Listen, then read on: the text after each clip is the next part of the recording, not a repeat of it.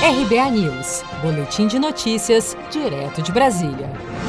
Reabertura do comércio em São Paulo gera aglomeração. Nesta quarta-feira, dia 10 de junho, alguns setores do comércio de rua da cidade de São Paulo foram liberados a voltar às atividades e grandes filas de consumidores se formaram antes mesmo das lojas abrirem. Por volta das 11 horas da manhã, vários estabelecimentos já estavam cheios. Houve um fluxo grande de pessoas em ruas e avenidas, causando assim muitos pontos de aglomeração em vários pontos da cidade, como na rua 25 de março. O prefeito de São Paulo, Bruno Covas, falou sobre a reabertura gradual do comércio na capital paulista. A principal regra a ser destacada é o horário de funcionamento.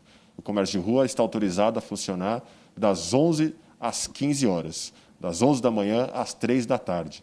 Esse é o horário que eles podem voltar a funcionar, fora todas as regras que eles assinaram com a prefeitura em relação à quantidade de pessoas dentro do estabelecimento, em relação à higienização, em relação à testagem de funcionários, enfim, uma série de compromissos assumidos com o setor para que a gente possa sempre ir avançando, para que a cidade não retroceda nos seus índices de contaminação e a gente não volte à fase 1. Os shopping centers devem voltar a funcionar a partir desta quinta-feira, 11 de junho, e ficarão abertos das 4 da tarde às 8 da noite, um horário alternativo. Das 6 às 10 da manhã também poderá ser adotado. O comércio de rua segue funcionando das 11 da manhã às 3 da tarde. Imobiliárias e concessionárias podem funcionar por 4 horas, desde que sua abertura e fechamento não coincidam com os horários de pico, para que se evitem aglomerações no transporte público da cidade de São Paulo. Se você quer começar a investir de um jeito fácil e sem riscos, faça uma poupança no Sicredi.